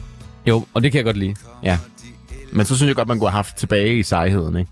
Jo, det er rigtigt. Jeg har lidt glemt, at navnet af Hempler er på pladen, fordi resten af pladen er sådan meget, meget, meget øh, mørkt stemt på en eller anden måde. Jeg synes, det er så sejt et nummer. Nu sætter jeg den bare lige på lidt i baggrunden. Vi skal jo faktisk også videre allerede så hurtigt, ja, som, vi skal. som den her, øh, det her program er lagt mod enden. Vi skal jo simpelthen finde ud af, om den skal have en plads på vores savnomsbundne top 5 Ja, her i programmet. Og øh, jeg tænker måske lige hurtigt, at jeg, øh, jeg lister top 5 op, som den er lige nu. Ja. Vi har øh, Kashmir med No Balance Palace på nummer 1. Så nummer 2, der har vi Kim Larsen med Forklædt som voksen. som jo kom til at give en førsteplads, men som... Vi har rettet det ind nu. Ja. der, hvor den fortjener at være. Uh, nummer 3 er Minds of 99 med Solkongen. Så har vi Malt the Coin med Snail Silla på en fjerdeplads. Og så har vi på femtepladsen Alberte Vinding med Lyse Netter. En solid top 5, Meget solid. vil jeg sige. Altså, det begynder at blive sværere og sværere for hvert program. Ja. Og sådan er det jo, når man ligesom Ja. dykker længere og længere ned i gryden af danske plader. Ikke? Skal vi prøve den fra toppen? Ja, det synes jeg, det synes jeg. Kashmir No Balance Palace. Man kan sige, at Kasper Ejstrup Kashmir har måske ikke været noget uden, øh, uden filfras, uden Claus Hempler. Nej, I hvert fald ikke det, det er i dag. men den, er, Men den er bedre. den er, altså, No Balance Palace er klart bedre, synes jeg. Kim Larsen forklædt som voksen. Den når heller ikke den til sokkerholdene, synes jeg. Det synes jeg heller ikke. Nej. Altså, der er klart også noget... Der er nogle af tæder- stederne, hvor man kan være sådan lidt i tvivl. Er det Erik Skalø? Er det Kim Larsen? For Mm. Kim jo også bender meget på sine Ja, ja, klart. toner og melodier, ikke? Men Og der er klart også nogle numre på den, hvor at den ikke har den hele vejen. Men altså, den er ikke bedre end den. altså på forklædt som voksen, tænker Ja. du? ja, Ja, på begge Det plader. er, meget, det, er sådan, det er, altså man kan sige, det er måske de to kontraster, ikke? Claus Hempler har fandme en røde tråd stilmæssigt. Ja. Forklædt som voksen kører i alle retninger. ja, det gør den. over det hele, ikke?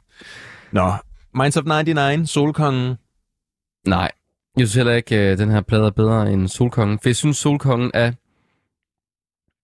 Jeg synes faktisk, Solkongen også er...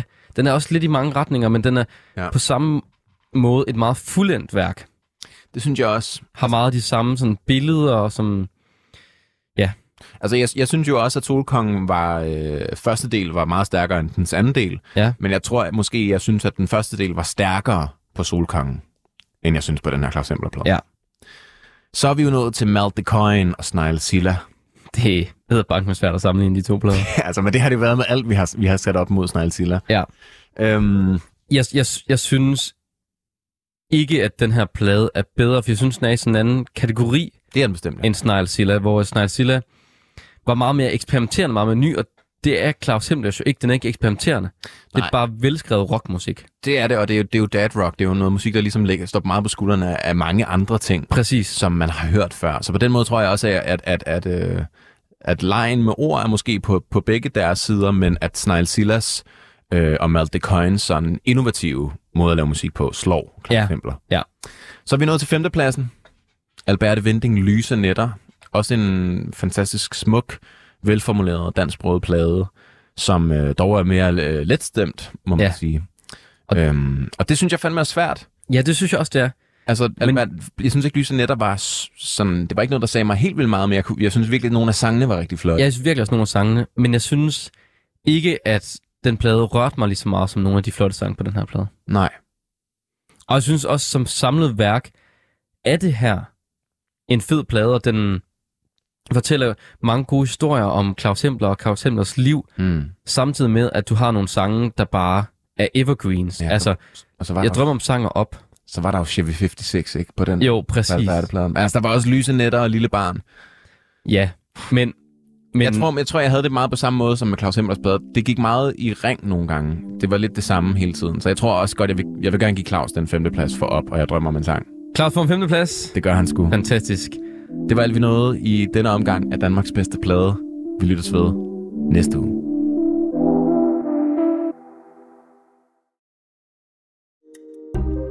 Kære lytter, du har lyttet til et program fra 24 /7. Du kan finde meget mere modig, nysgerrig og magtkritisk taleradio på 24 7 appen Hent den i App Store og Google Play.